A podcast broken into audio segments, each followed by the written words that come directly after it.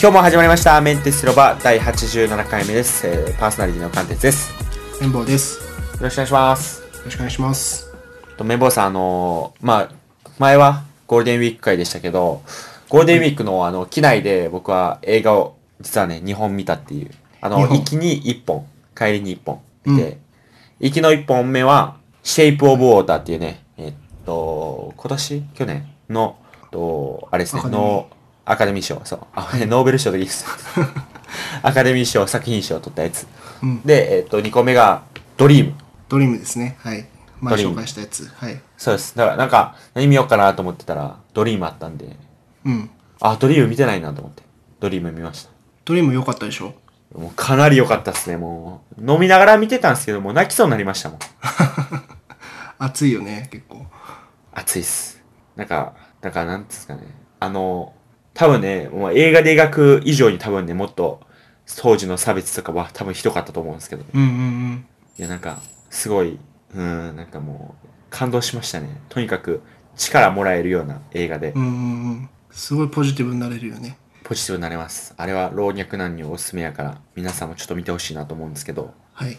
あと、でシェイプオブウォーター。シェイプオブウォーター。シェイプオブウォーター見た、見ました見てないんだよね。なんかまあ、だこれも、まあこの、まあこれは、えーっと、まあ、サクッとあらすじを言うと、はいえーっと、ある科学研究所みたいなのありますと、そこに、えーっと、半魚人みたいなね、新しい生き物。だからまあ、その映画の中だけの生き物なんですけど、実際にいるとかじゃないですよ。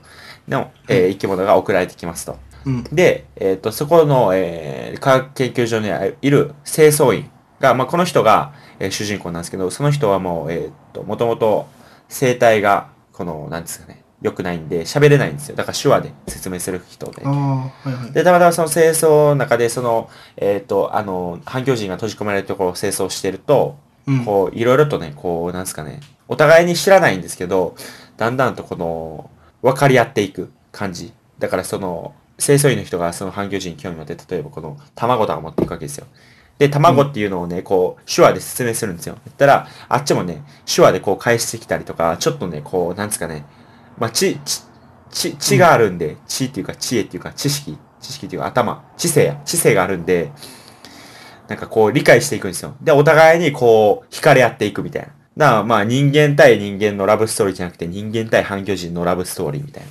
やけど、まあ、反魚人って結局その、ね、まあ、わもともと、研究とか実験で連れてこられてるんで、まあ人間はやっぱむごいことするわけですよ。うんだから、その、女性としては心痛いからどうにかして逃がそうみたいな話になっていくっていうね。まあほんまラブストーリー的な、なんですけど、まあ、まあでもこれはエロもあるし、グロもあるんで、まあ R15 指定なんですけど、まあすごいなんあそかうね、なんだ。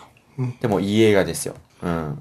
なんか、なんだろうな、このドリームとシェイプオブウォーターは、僕はね、大きい共通点があると思ってて、うん。結局その、ありのままの自分をね、見てくれないところから始まってんですよ。わかりますああ、なるほど。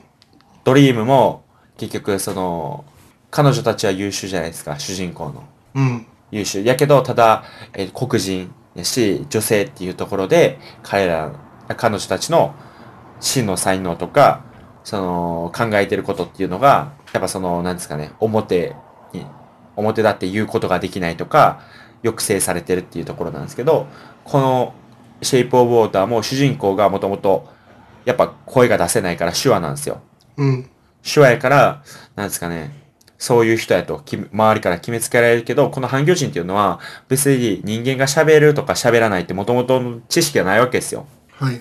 だから、その人自身を見てくれるわけですよね。うんうんうん。声出せない自分とかじゃなくて、自分を見見てくれるっていうところから始まってて、で、やっぱその、しかも、その、まあ、ドリームって結局あれじゃないですか。やっぱ女性一人じゃなくて、周りにおる主人公うん3人いますけど、まあ、3人ってとか、他の仲間がいるからこそどんどん強くなっていくっていうか、諦めない心を持っていくし、今回のシェイプオブウォーターも、この 2, 二人、お互いに分かり合ってる2人がいるから、どんどんと、なんていうんですかね、惹かれ合っていくし、もっとなんか強くなっていく、粘り強くなっていくみたいなところがあるから、やっぱその、共感とか、やっぱちゃんと自分を見てくれる仲間っていうのは大事だなっていうね、いいことをね、僕は言おうと。いいこと言いましたね。いや、でもほんまにそういう共通点を僕は見出して、この2つは飛行機の中ではまあいろいろと考えさせられた作品やなと思って、まあ、偏見とかやっぱ先入観ってやっぱ怖いなって思いましたわうん、そうだね。ほんまにまあ、見た目とかじゃないんだよってことですよね。そういうことですっていうねことですこれ、女優さん、ドリームと同じ人出てませんそうっす出てるんですよあ、そそうう,、だなよんですねよ。 実は出ててドリームのあのあの太ってる方でしょうん、黒人の方。黒人の方も、実はシェイプ・オブ・ウォーターの、えっと、その、えー耳、あの、あ、違う、声が出せない主人公の親友としてね、出てくるんですよ。で、この人もすごいいい働きするんですよね。実際、シェイプ・オブ・ウォーターでも。うまんあドリームでももちろんいい働きするんですけど、シェイプ・オブ・ウォーターでもするっていう。これはちょっと見ますわ。iTunes で出たら見てみます。ぜひね、ちょっと見てみてください。まあこれは、まあ、エロとグロアとしても、そんなめちゃめちゃ、なんていうの、こう、すごい、なんかあれじゃなくて、まあ、作品の中の一つの必要なところなんで、全然奥さんと見ていただいて大丈夫 です。 まあね、もう Netflix 見てるから当たり前なんだよね。あ、もうそういうシーンとかも、うん問題ないと思います。ぜひちょっと見てください。これは感動すると思いますよ。で、今回、はい。で、今回は、えー、綿棒さんは、ゴールデンウィークの帰りは東京によってアベンジャーズを見たというところで、まあね、アベンジャーズ、インフィニティ・ウォーならぬ、アベンジャーズネタバレ・ウォーをネタバちレょっを。とやりたいなと思ってます。まあじゃあこれは、 こっからはネタバレを含むという、ネタバレ含むってう。いう、まあ題名にも、えっと、ネタバレありと一応書いとくんで、はい。まあなんかその、まあ多分、もう見る人は、まあそれありなんやなっていうことを見越して聞いてる人なんで、まあ大丈夫だとはい。いうことわかでりま、したなんか変なね、ケチをつけ ないで、ちょっはいはいといただけると嬉しいなと思うんで大すけ丈ど、夫でしょう。大丈夫でしょう。ちなみにどうでした見て。僕があんな絶賛してましたけど、実際見てどうでしたいや、ここはね、僕が絶賛してたっていうのを忖度せずにちょっと言ってほしいなと思ってて。 インフィニティ・ウォーですかはい。いや、すごかったです。なんか、あの、アベンジャーズって お祭りだから、もう、いろんなヒーローが出てきて、どっちゃんがっちゃんしてっていう映画じゃん。だからもう、はいそういう意味ではすごい良かったと思いますよ。うーん。で、また 4D の IMAX で見たから、で初めてだったんだよ、4D。はい。僕行ったことないんですけど、どうでした ?4D。あれめっちゃ揺れるのね。すごい揺れる。椅子が。えー、えーもうほんなんまか、なんか、ディズニーランドとかユニバーサルみたいな感じになるんですかうわーみたいうん、もうぐらい、あの、なんだ、スターツアーズとかあるじゃん、ディズニーにな。。あります、ありまあす。のぐらい揺れますね。揺れて、まあ、ベルトこそしないけど、もう結構ジュースこぼれんじゃないかぐらい椅子が揺れて、ええなんかね、手元のあのカップホルダーのところから風が出てくるし、足元にも風だか水だかが出てくるし、あと前の方でスモーク焚かれたりするし、あと銃撃戦のシーンだとなんか上の方で LED ライトみたいなのが点滅したりとか、なんかそういうええ演出もあるし、あとね、あの、なんか面白かったのが、あの、アイアンマンが背中からミサイル出すときに、なんか背中の、あの、椅子の背もたれのところになんか、マッサージチェアみたいになってて、こう、ポコポコって叩かれるんだよね、背中が。はいはいはい。ミサイルを撃ってるかのような。ミサイルを撃ってるかのような。で、なんか敵に当たるときも背中に当たったりすると背中がポコポコしたりとか、あと、ハルクえーが壁に打ち付けられたときに背中がポコポコするとか、はいまあはいはい。楽しかっったですよ楽しかったです 4D はいいですねよかったっす 3D かのクオリティもあの福島市とかで見るより全然綺麗でしたね明るいした。福島市で見るよりって。やばいよな。そうあれ 3D って iMAX とかいろいろシネマ 4D とかあシネマ 4D じゃないなあリアルリアル D かとかなんかいろいはろい企画があって、微妙にこう 3D の方法とかあのあ、ちゃうんです、ね、明るさとかがね違うんだよねあと 4D 六本木の 4D はあれ外人の人結構見るからなのかわかんないけど字幕なんだよねあーあ、字幕 4D なんですだかとそうそう福島だと 3D の場合は吹き替えしかなくてはいはいはいだかはらちょっと物足りなかったりするんだけど字幕だったから良かったですねい。いや、いいですね、それは確かに。あんまないですもんね。3D で。確かに。っていう、今回。で、内容はどうでしたまあ、お祭りやから。お祭りだからまあさなアベンジャーズって結構内容的にはさそんなにあれじゃんあの悪いやつが出てきてさ、そはいはれいをそうですねみんなで倒すっていう話だから、シンプルですでよね、も、うん、うまくあのガーディアンズ・オブ・ギャラクシーとか、はい。スト、ドクター・ストレンジスだトっけレンジ。そうです。が入ってきて、面白かったですね。なんかとにかく今回僕は、もうバランスっていう言葉うん。が、まあ、一つ僕の中ではこのキーワードで、何、うん何もかもバランスが良かったなってめっちゃ思ってんですよね。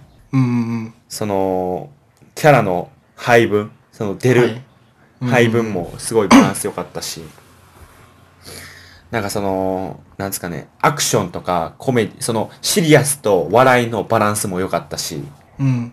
なんか、すごいなんていうのかな、何もかもが僕の中では良かったなっていうことですよもね。うなんか、娯楽映画としては、え前作とか他のシリーズ見てない人でも絶対楽しいし、キャラの配分も今まで見てきたファンの人にとっても楽しいし、そうです。アクションあり、まあ、キャラクターも結構描かれてるけど、やっぱアベンジャーズのヒーローたちを描くっていうよりは、サノスを描いてた。そうですね今回、は今回は中心として、他のキャラクターはもう単独で映画やってるから、もうそっち見てくれって感じだよね、結構。なまあ珍しいですよね。悪役中心に回っていって、っうん。ていうところが、すごいなんか、確かにそこは珍しいなと思ってて。で、まあ、まあ、今回はまあこれありますけど、まあアイアンマンからね、うん2008年ですよ。から、まあ、10年にわたる、まあ、マーベル・シネマティック・ユニバースっていう、この、はいじゅなんですかね、計画ですよ、壮大な。いろんなヒーローを、こう、なんですかね、シンクロさせて、うん。物語的にも。で、最後に、こう、集結してぶつけるっていう。まあ、アベンジャーズ、アベンジャーズ、エイジ・オブ・ウルトロン、今回、まあ、インフィニティ・ウォーって3作品目ですけど。いや、これはな、ほんますごいなっていう。すごいしか出ないんで、なんかレビューとしてどうなんかなと思うんですけ ど。なんか特に、ぼ特になんか好きなシーンとかありました僕は、あれなんですよ。あの、うんキャプテンアメリカ出てきたところ、あそこはね、もう震えましたね。あー、えっと、わかりますなワんンだダっけワと、ワンダとビジョンを助けるところですよね。そうです、そうです、そうです。そう、俺最初さ、キャプテンアメリカだと思わなくて、あれ誰、誰誰やこの人みたい な。そうそう。あ俳優変わったのかなとか思ったけど。あ、ああのヒゲ面が、そうそう。ひひヒげゲな生えてるなし、んか確かに。あのコスチュームも違うし、いや、あれ。いやー、びっくりしたね。いや、あそこは最強。と、最後、あのーアイアンマン一人でめっちゃサノスに戦っていくあのやつ。あの、あ新しいスーツがマーク50ってやつなんですけど、これナノマシンって使う使われてて、もう言ってみればもう、もう最強ですよね。もう関係ないですからね。武器。ー、でも戦ってる間に新しい武器が作れちゃうんでしょ、あれ。多分。そうです、そうです。だから、その、なんかあれらしいですよ。ちょっと、ネットで調べて、設定的には、その、もう脳と繋がってるみたいな感じで、そううん考えたものが形になるみたいな。いや、でもあのシーンは結構見せ場ですよね。あそこ見せ場でしトニーょ。スタークが最後まで一人で戦って、刺されちゃうんだよね。刺されるっていう、負けちゃうと。い負けちゃうっていう。やー、あのシーンもすごかったですね。もうずっと椅子揺れてて集中できなかったですけどね。ちょっと見に行きたいな、もう一回行こう。いや、もう終わってしいまや、うから、その 4D 一回見た方がいいですね。でしょうん。行きますわ。今奥さんと見たんだけど、結構。構奥さんも楽しかったって言ってて。あ、ほんまっすかあ、そううん奥さんの話も聞きたいっすわ、確かに。奥さんどうでしたなんか女性が見るのとやっぱ男性見るのまたちゃうじゃないですか。うん、あの、やっぱりね、あの、レディープレイヤー1も一緒に見に行ったんだけど、よりはアベンジャーズの方が楽しかったみたいですね。おーさすが。だからもうわかやっっぱてらっしゃる正統派エンターテインメントなんだよね。レディープレイヤー1ってちょっとやっぱオタクっぽいっちゃオタクっぽいじゃん。み誰が見ても面白いけど、まあそううん。まあ楽しみ方が人によって変わってきちゃう映画だから、間違いないです。まあそういう意味では、もう王道、王道 CG ヒーロー映画みたいな感じでしたよ、多分。間違いない確かにいや間違いないないや間違いないっすわあいとやなん見だっにけ行こあうのこのはいた、たぬき、なんていうんだっけたぬきあーロケットロケット。ロケットが好きなんですよね、俺。ロケットの声ロケットまあまあ言ってみれば今回あれじゃないです かうん。ガーディアンズ・オブ・ギャラクシーと、まあ、ハルクはネタ枠ですようんうんうん。まあまあガーディアンズ・オブ・ギャラクシーはまあ最初めネタやけどやっぱ最後シリアスになっていきますけどうん。まあそのまあロケットはまあいいですよロケットとうんいいですよ ロケねット。ロ セリフとかもね、ずっといいんだよね、ロケット。ロロケットとなんか実はグルーグルーとうん。グルートはすごい有名な俳優使ってるのしてましたそうなの。とロケット何やったっけな声優。あの、グルートはあのーあれあるじゃないですか、あの、ワイルドスピードの主人公ですよ。え、そうなんだ。グルートは。あ。アイアムグルートしか喋らそれ、ない。アイアムグルートの、実はあの、ハゲのおっさんっていうの と、え、 そうなんだ。あ、で、それで、えっと、ロケットは、ブラッドリー・クーパー、知ってます世界に一つのプレイブックとか、あ、アメリカンスナイパーの主人公ですよ。ああ、はいはいはい。っていうね、あそう実はなんだこの声優にもすごいお金かけてるっていう。妥協しないですね。そうですよ。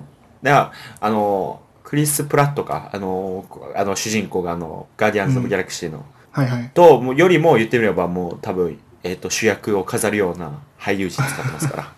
いいなああ、あとあのー武器作る星のドワーフの人いたじゃん。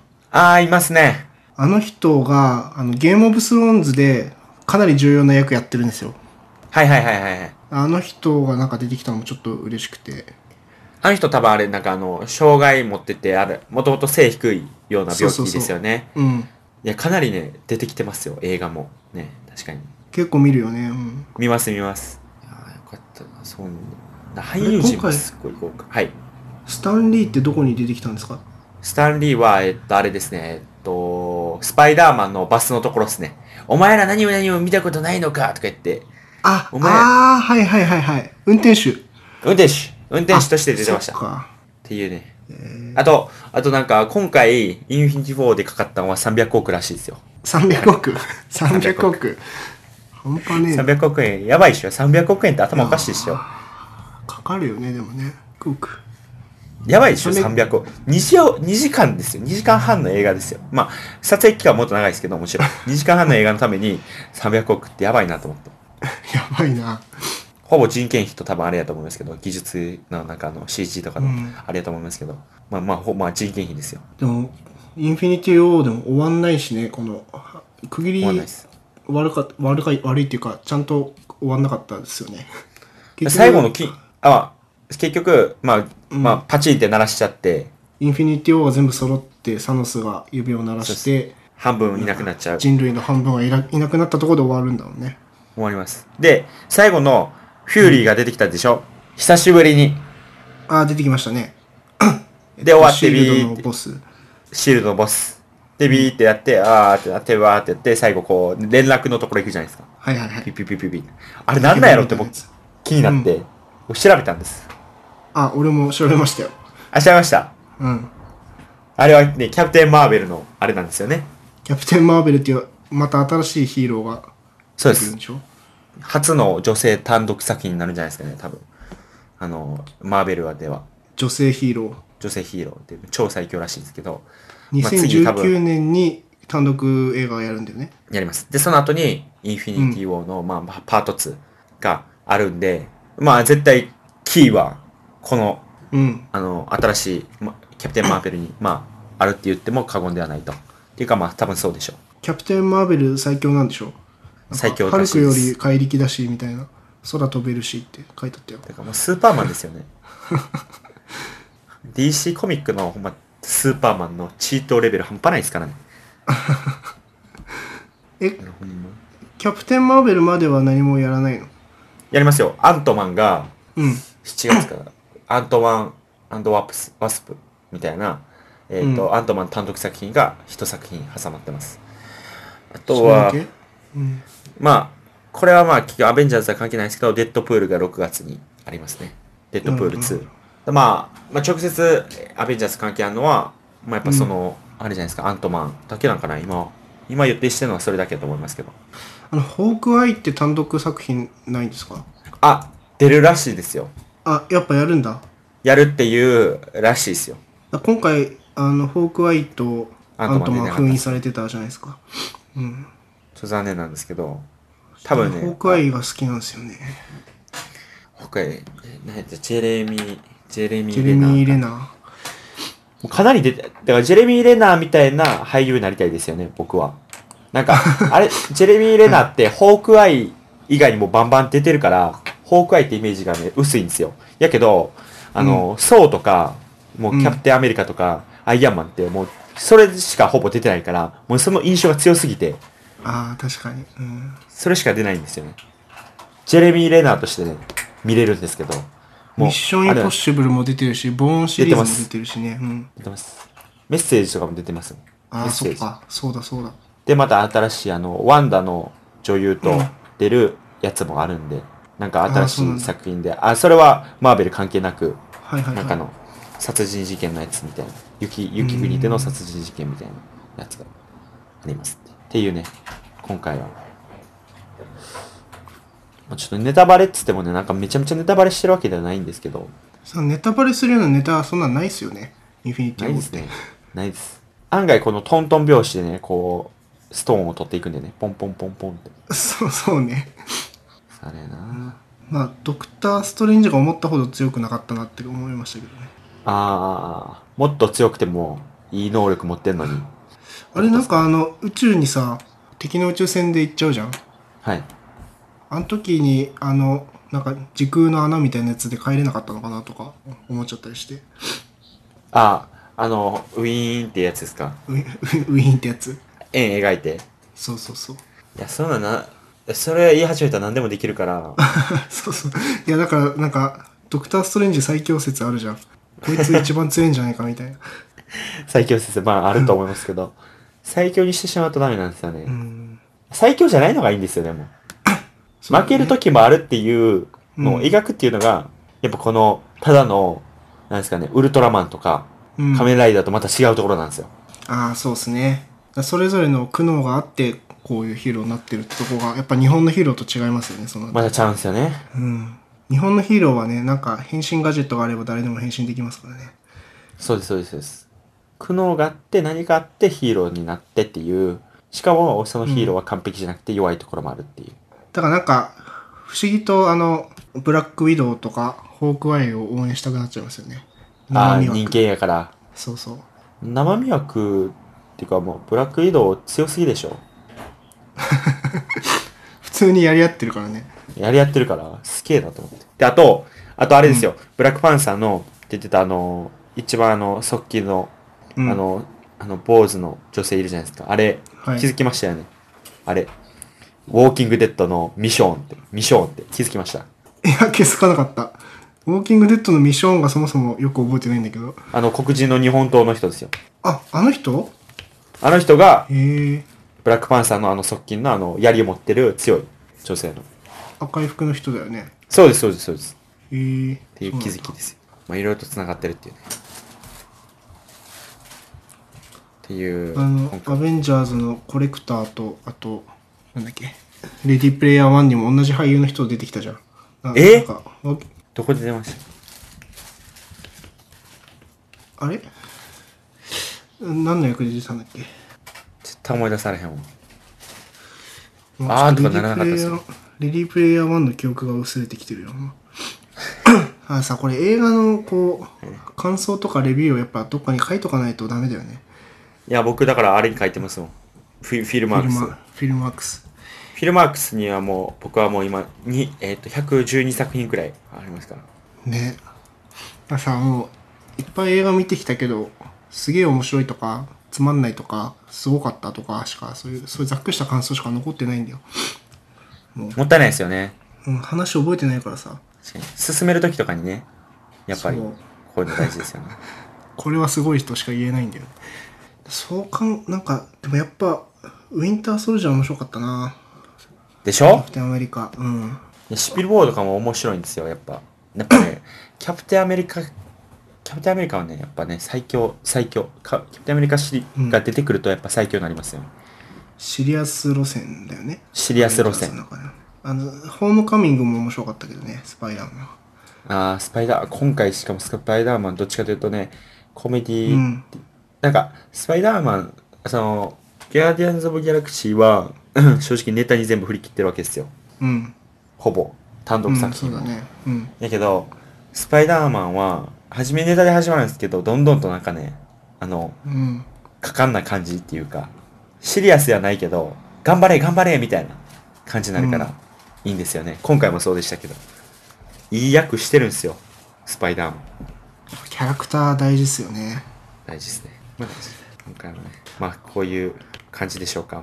ですいや、かねもっとね、もっと語れるんですけど、多分、いや、でもまあ、まあ実際こんなんね、100分は一見にしかずなところがあって、まあ、もしね、うんこれネタバレ OK で、でもまだ、でもやっぱインフィニティも見てない人は、ぜひちょっとね、今すぐ見に行ってほしいなと思います。僕も 4DX ちょっとかけ、ちょっと書き込みたいなと思い思います。